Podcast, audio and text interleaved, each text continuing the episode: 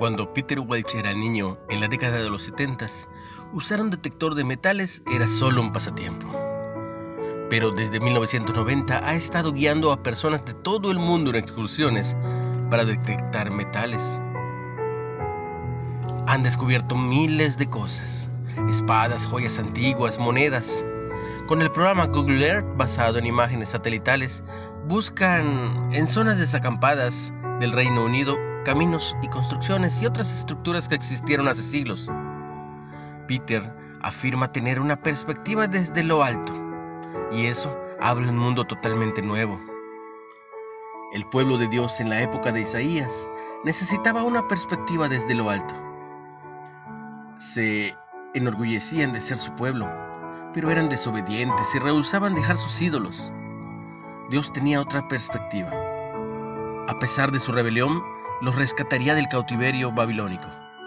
¿Por qué? Por amor a sí mismo. Mi honra no le daré a otro, dice Isaías 48. La perspectiva de Dios desde lo alto es que la vida es para su gloria y propósito, no para los nuestros.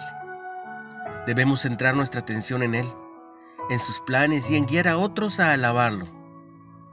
Tener la gloria de Dios como la perspectiva de nuestra vida abre un mundo totalmente nuevo Descubriremos lo que es bueno para nosotros y nos guiará por el camino que debemos seguir. Dios, enséñame y cámbiame para reflejarte a ti y no a mí.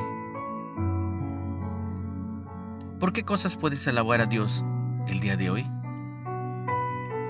¿Cómo puedes hacer que Dios crezca en tu vida y tú decrezcas? Él sea lo más importante, lo que vean en ti y no tus logros, no tus coronas.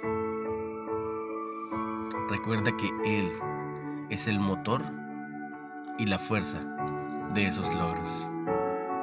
Ten un excelente día. Comparte el mensaje.